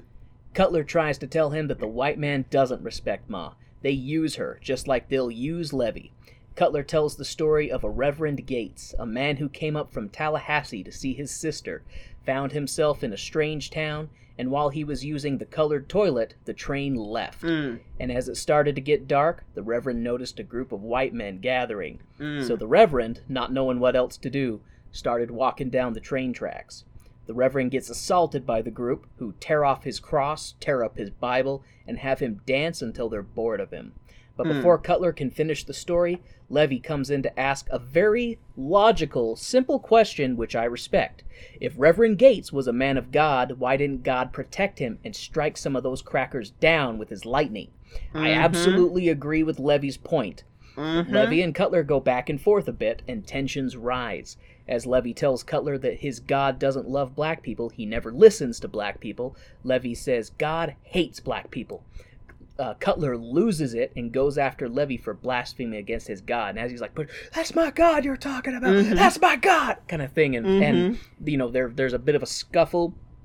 Everybody else uh, intervenes to pull the two of them apart, and Levee is like, "Let him, let him go, let him go," kind of thing. And the band pull the two apart, and Levee pulls a knife, telling Cutler that he's going to give his God a chance to save him, just like God saved his mom.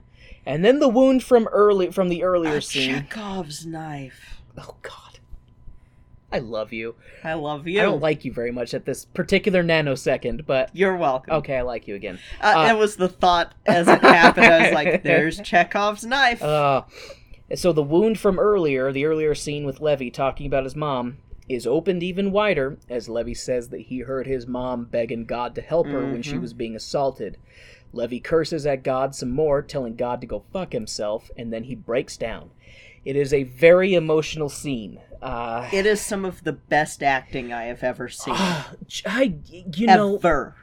I I remember Jamie Foxx talking about at uh, I can't remember what awards show it was, but he he made a comment that I took personally, even though it wasn't directed at me. But he Mhm. makes a comment to the audience when he's accepting his award, and he says that that black people are the most talented people in the entertainment industry. Mhm. And one of the things that I was thinking about in regards to that is no matter no matter where you're from in America, if you are part of a dis disenfranchised group, you have already so much more hardship Mhm. you know to just kind of talk about white privilege a little bit it's like i've had i've had my share of shit go wrong in my life but at the same time if i were to throw my troubles into a pile with other people i'd be Mm. pretty fucking quick to reach for my troubles again you know be Mhm. like oh, okay you guys can keep yours i'll hang on Mhm. to these they suddenly don't look quite so bad Yeah. um, and I I don't know a lot about Chadwick's life, but I think that like he he is such a goddamn good actor. Mhm. I think he pulls from some some Yeah.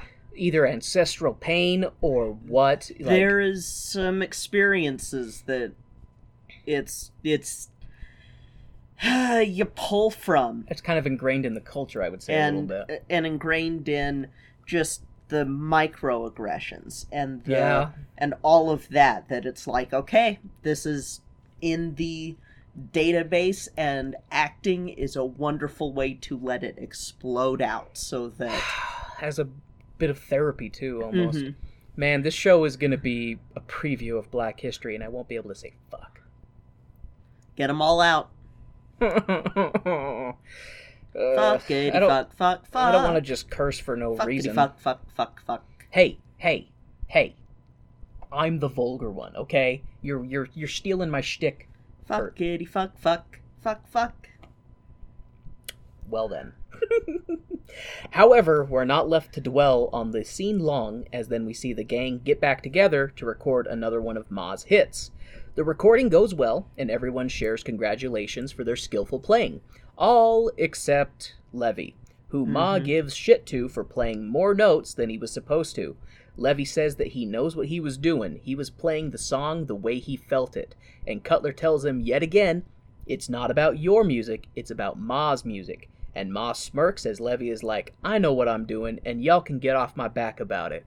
Levee and Ma have a spat, and Ma fires Levee right there. Levee leaves the room in a rage and proceeds to pack up his shit. He tries to exit out the door that he's been fighting with all movie. He Mhm. finally gets it open, and, uh, okay. Can you explain what the fuck that tiny room was? Because I, I don't even know how to explain it. so it's it's just this little brick uh not even a yard like it's it's, about It's like a cell. it's almost a cell Like, yeah It's a small room. and i feel like that was a choice because he finally gets this door open and immediately hits a wall like there's nothing for him to go through from that door. There's no way out. Can't even go up because he's not a bird. He can't fly. He can't go up. And that's a little bit of foreshadowing for what's about to happen because he just closed an opportunity behind him thinks he's opening another one It's and walks end. straight into a dead end you know, I didn't uh, look at it that deep initially, but Mhm. you're absolutely right. Because initially I was just because throughout the course of the movie, while he's you know shooting the shit with the other band members, he'll periodically go over to this door and it just won't open. Like he's Mhm. pulling the latch, you know, maybe it's rusted or what, but it won't open. mm-hmm. And then he finally, in all of his rage, gets this door open, and then Mhm. it's in this walled off area and all you he, you look up and there's no roof over it it's open Mhm. sky and there's pipes and stuff and my dumbass isn't looking at it from a artistic foreshadowing or anything Mhm. like that i'm just sitting here going well that seems like a structural flaw like it's, it's gonna rain and that rain's just gonna seep into the rest of the building because there's no drainage obviously there. Like what's the purpose of this structure? So and it's also like his rage gets him nowhere. Yeah. His rage his unfocused rage gets him nowhere. and what's interesting about that too as i'm extrapolating on it deeper is it's i it, it's not even so much his rage it is that he is a man overflowing with passion Mm-hmm. he's you know he's passion for women passion for music passion for his dream to to, to Mhm. be somebody big Mm-hmm. and the problem with passion is that if you don't if you don't keep a leash on it you're pa- Mhm. i mean and you know this with me Yeah. because you know when when if we have if we're out in the world and something like racial happens you know kind of thing Yeah. my fuse is incredibly fucking small it's very much like a babe. yeah, yeah uh, absolutely. There, there have been a couple times that like, I'm like, am I gonna? Yeah, yeah, but Kay has to be like, Kay, Kay has to be like, reel it in. It's okay, like Mhm. it's fine, whatever, you know, kind of thing. Um, um, and I think that's that's Levee's issue too. Is he's got so much passion, Mm-hmm. but he doesn't really have direction, and he's not the master of his own emotions. Yeah. So whatever he is feeling, whatever he's doing, he is doing it hundred percent. You know, Yes. when he's trying to get into Dussie Mae's pants, he's doing it hundred percent. When he is Mhm. playing his music, he's doing it hundred percent. Mhm. When he's kissing up to the white man, he's doing it hundred percent. When he is Mhm. pissed off that things aren't going his way, he is doing it hundred percent. Yes. And uh, And that way that Chadwick does that scene. God, he's Was- so good. And that's the thing too, is that every single scene there is not a weak moment with him. No, He was fucking brilliant. It's ah huh. fuck. yeah, we we have absolutely lost a AAA powerhouse before Mhm. their time. Yep. And Absolutely. I don't care what people say. If you go when you go, no, fuck that. I, I, I no. Mm-hmm. Now I've been I've been dealing with that grief since it happened. I have not been right since then. Yeah, it's it's it's definitely has its peaks and valleys. Mhm. This has definitely been watching. This has definitely been a peaking moment for it. Yeah. Um, yeah. Anyways, thanks, Kay, for helping me think You're about welcome. the subject deeper You're welcome. and That's stirring up I'm all those here for. emotions in both of us. Yes, I ah, fucking curse of the witch, man. yeah, a little bit. Ah. Anyways, Irv gets stopped in the hall by Cutler, who is like, We want our money in cash, no checks. And Irv is like, I'll do my best. Irv then goes to tell Ma that they'll give uh, 25 of her 200 to Sylvester. And Ma is like, No, he gets paid just like everyone else. And she breaks Irv's balls and tells him to go back and tell Mel that Sylvester gets his money that he earned just like everyone else. Mm-hmm. Irv leaves, and moments later, Mel comes back in, cash in hand, pays Ma and Sylvester, insisting that it was all just a mistake, a misunderstanding. Hmm. And Ma's like, nah, the only mistake is you didn't have me sign the release papers yet. And then Ma stomps off, hmm, followed hmm. by Irv, who is like, sign the papers, Ma, sign the papers. And Irv chases Ma out into the street where her car is waiting. She inspects it and asks for the keys, all while Irv is begging for her to sign these release forms. Ma tells him to have them mailed to her and she'll get around to it. Irv convinces her to sign the papers, and Ma tells Irv that if Mel doesn't watch it, she'll take her voice and record elsewhere. She then gets in her car along with Dussie Mae and Sylvester, and they leave. Mm-hmm. So I so I didn't put it down in my notes, but I want to talk about it. So it, it's meanwhile it cuts to the basement of misfit musicians, and uh, that was actually quite. That was pretty I clever. thought it was funny when I said basement of misfit musicians, and no one laughed. So Sorry, I'm still feeling my emotions I know I'm and your emotions. And my emotions. Christ, Uh, fucking witch. sorry about that. It's okay. But it's uh, you know when they're sitting in the basement waiting to get. I keep calling it a basement. I don't even know if it's a fucking basement. Anyway, It, it's downstairs. Yeah. It's the it's the practice room. so anyway, the the music musicians are sitting down there talking um, after the Irvin Ma situation happens. So when they're sitting in the basement, uh, they're talking about, and it, it's Cutler who's talking about it better not be no check. You know, I don't want no check. Last time I got paid in a check, had to you know drive around. We had to go to twenty banks looking to cash it because as soon as they see a black man with a check, they think we stole it Yep. kind of thing and that was something that was another moment of like I didn't even think about that, you know, Mhm. just like so yeah. Of course Yeah. they're like we want cash because then we don't have to worry about dealing with racist bank Mhm. tellers going, "How did you get this check, black man?" Yeah, yeah, it's it's a cultural thing there. It's a cultural thing, and or them purposefully giving you bad checks or things like that. Like, or do, yeah, doing something that'll that'll Mm. prevent you from being able to cash it. Oh, it's not signed on the back. Yeah, or, yeah. know, or whatever. yeah, So It's- yeah, okay, but yeah, so um, it's when they're sitting in the basement. The Mel comes in to pay the rest of the of the band twenty five dollars a piece for their playing. He tells them that he'll have them back in real soon to play some more and make some more. After everyone gets paid, Levee chases Mel out into the hall, inquiring about the songs he handed him. Mel is all, "Oh, oh yeah, well, about that, I just, I don't think they'll sell, but I'll pay you five dollars for for 'em and any Hmm. other songs you write." And it's, I'm gonna pause right here on this because I want to talk about that scene because it is, it is soul crushing Mhm. because Levee Mhm. Levee is like because Mel basically tells him, "Oh yeah, I had some other people play your songs. They just don't sound very good. I don't think that they're gonna sell. You know, they're they're just there's nothing there." He's Mhm. and and Levee is like, "No, but you know, you said you'd let me record them. Like you got to let me play my songs. Like, Mhm. like, like come on, like I got I, I got."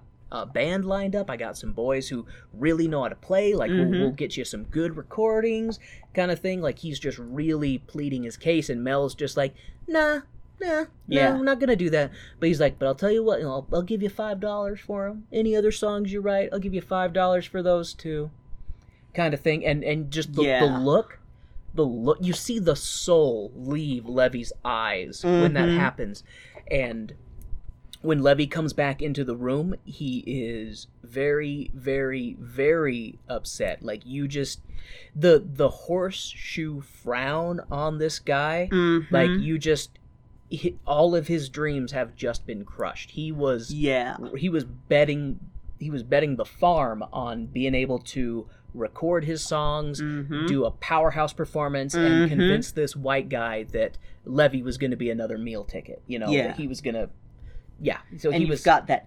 You've almost got like the ticking of a time bomb in this moment. you, The way that he acts this. Well, that's the thing. The way that that he act that Chadwick acts this scene with Levee, looking at his eyes, it was one of those things of like, oh, that's a man on the brink. That's a man. That's a man whose fuse is lit, and he Mhm. is waiting for an excuse to go off because he's got just oh man, ugh. yeah, yeah. It's it's hard. It's so hard. and this shit happened. Uh-huh. This shit happened all the time.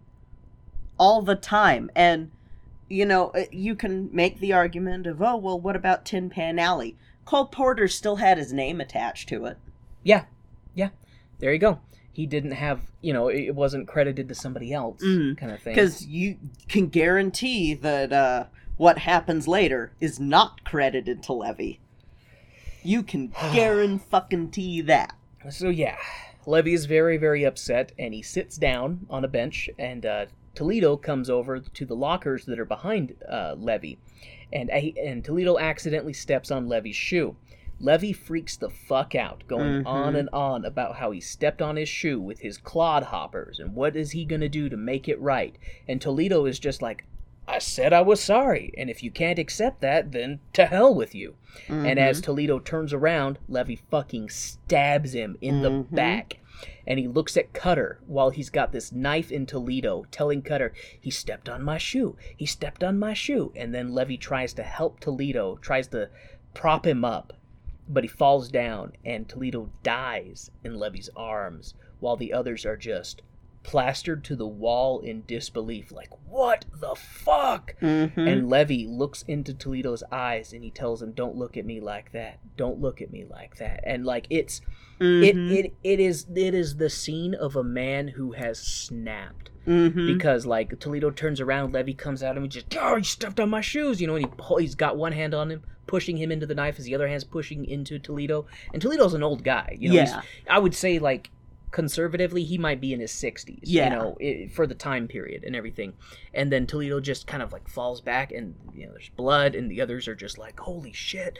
And levee's just like he stepped on my shoes. You saw him? You saw him? He stepped on my shoes. He did it on purpose. Mhm. and and then like when and then uh, you have this moment he has this moment of clarity. He realizes he what- comes back he comes himself. back to it to himself exactly and he realizes oh my god like what did i you know I, I he, that's the thing even though he realizes that he stabbed him that he's murdered him he like is also not quite there And Yeah. then he's just also like because then he's like oh i'll help you toledo like i'll, I'll help you you know and he's trying to like Mhm. prop him up but you know dead weight kind of thing and so he sinks down to the ground holding toledo and then toledo Mhm. like you know flops over and he's just got the dead stare and that's when he's just like don't look at me like that don't look at me like that and it's just Mhm. like whew Yeah, yeah. whew it's it's and i did Ah. and then the goddamn scene changes Mm-hmm. to Mel having a band of white guys playing Mhm. Levee's song. With the least amount of soul possible. Yeah, it's it's like 20s lounge music, you know. not even that. Lounge music at least has something in it, some Well, well- substance. It's then like a fucking school band. I, I guess lounge is inaccurate because me musically challenged, Hmm. I'm probably using it incorrectly. Cuz yeah, it's it's played it's played very vanilla. It's like they're just reading the sheet music straight up. yeah, it's not played with any passion. You can have my jelly roll. That's Yeah. It's it's there's nothing. It's soulless. Yeah, there's yeah, there's nothing to it. It's it's it's they're they're people reading somebody else's work. They have no vested interest in it, Mhm. kind of thing. And that's the the thing. So they're playing Levee's song that uh, Mel had promised to let Levee record, showing how fucking swindling the guy out of his sweat and blood drove him into a psychosis where he stabbed an old man over stepping on his shoes. Mm-hmm. Fuck, man, just fuck. Mm-hmm. Dark ending. Mm-hmm. Fuck. Welcome to August Wilson. And then the credits roll. Mm-hmm. and we see photos of the real Ma Rainey and Mhm. photos of her with her band and a photo of the band playing all while what I assume is an original surviving record recording playing in the background. Yes. The end. Yep. And, And I a beautiful tribute to Chadwick. yeah, very there. Mm-hmm. very nice tribute to Chadwick in it and I was just I was not prepared Mhm. for that ending. Mhm. I I I think I was going into it way too naive. I don't know. Mhm. I don't know what I was expecting. yeah. I wasn't expecting Levee to stab Toledo for Mhm. one. I was I just, ugh, yeah. that hurt, man. Yeah. But the sh- like uh this is one of those sh- if it wasn't for our podcast, this is the Mhm. kind of thing that I probably wouldn't necessarily watch because Mhm. my always go-to excuse is, "Oh, well it looks too real." Yeah. It looks like it's it, it's it's dealing with too real of issues. Mhm. That's why my media of choice is science fiction and fantasy. yeah. Give me orcs and goblins and dragons and aliens and robots because I don't want to deal with the real world because the Mhm. real world fucking sucks and it makes me ferment and foam into a murderous, hate-filled rage Mhm. because I can't do anything to fix all the injustice in this blue flaming garbage fire. Mhm. But you made it. I made it. and uh yeah, it man. I wish I could say it gets easier, but it doesn't. oh, well, I mean, there there there's a, there's plenty of pain, but there's also plenty of joy. And you Yeah. kind of have to balance out you have to take the pain with the joy for the full well, it's yin yang. If you don't Yeah. have pain, you can't appreciate joy. yeah. If you don't have dark, you can't appreciate light. Got to don't have the cranberry juice and the twisted tea. Um I saw oh. I saw a yin yang meme that had that, and it made me laugh because it was on Facebook like four days after the Twisted Tea incident had oh, happened. It finally hit Facebook, and I'm just like, I love ah. that video. oh my god! I I listened to a Dr. Dre remix with it. I listened to a Dave Matthews Band remix with it. I think if I'd have been in that convenience store, I would have just started slow clapping. Paid for that man's groceries. Uh huh. Like, hey man, let me buy you a drink. You did something I don't have the balls to do. Mm-hmm. Mm-hmm. But yeah, it's oh.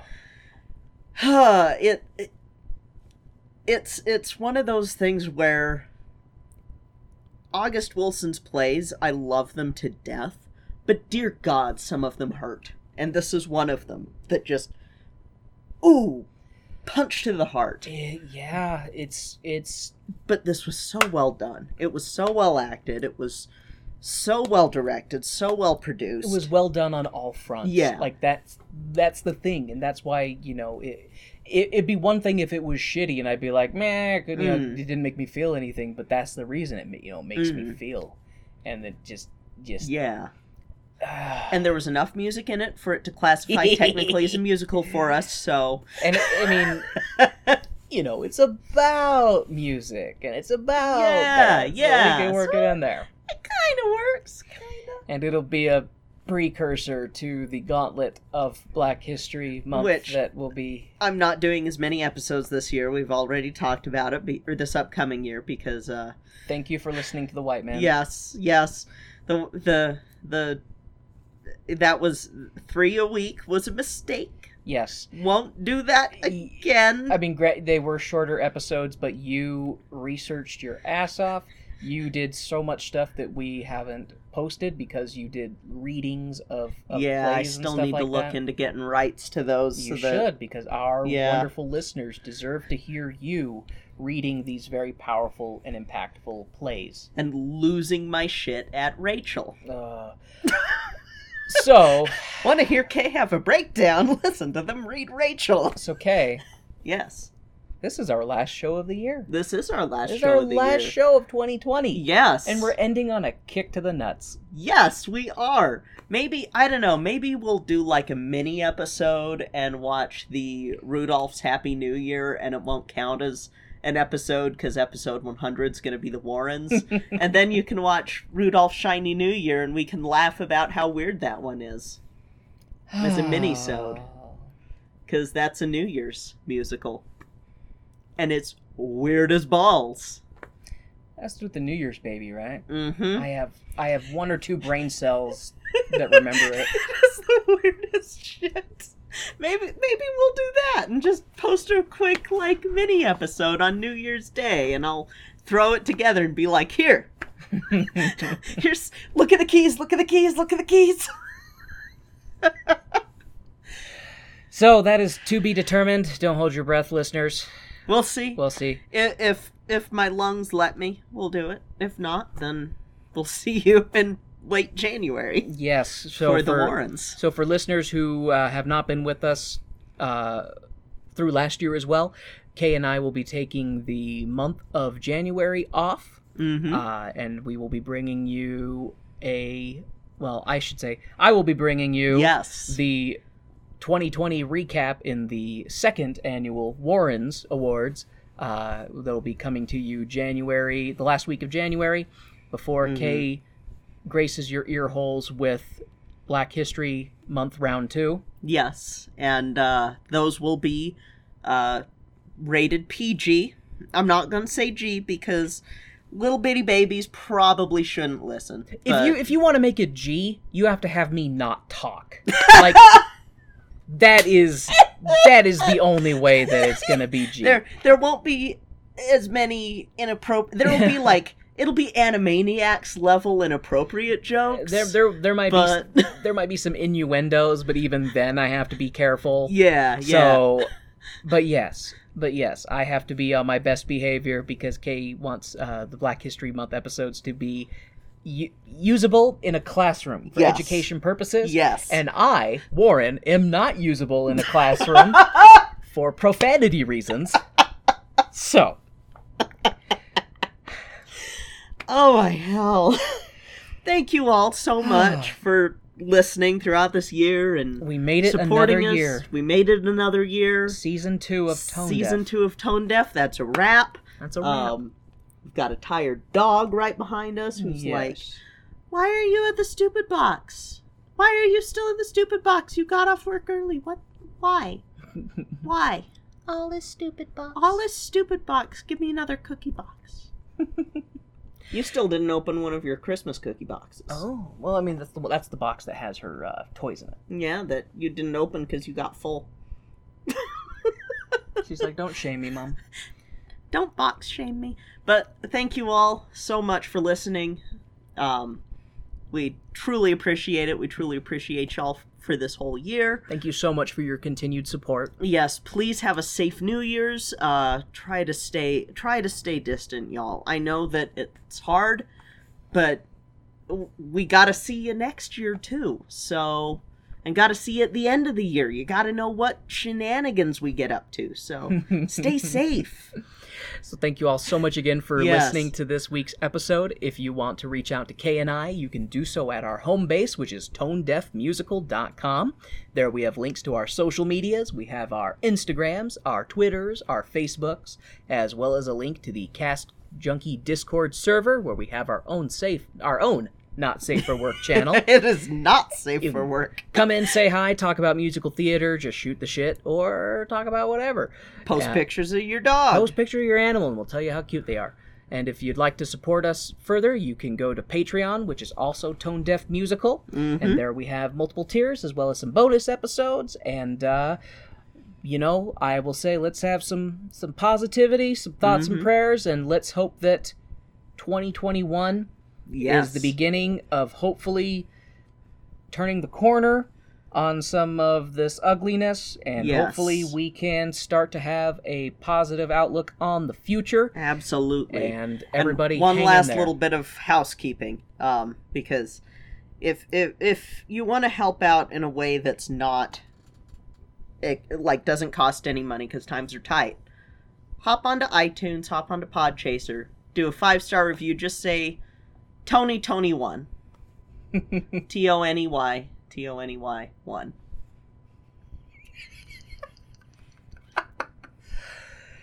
I get it Ah!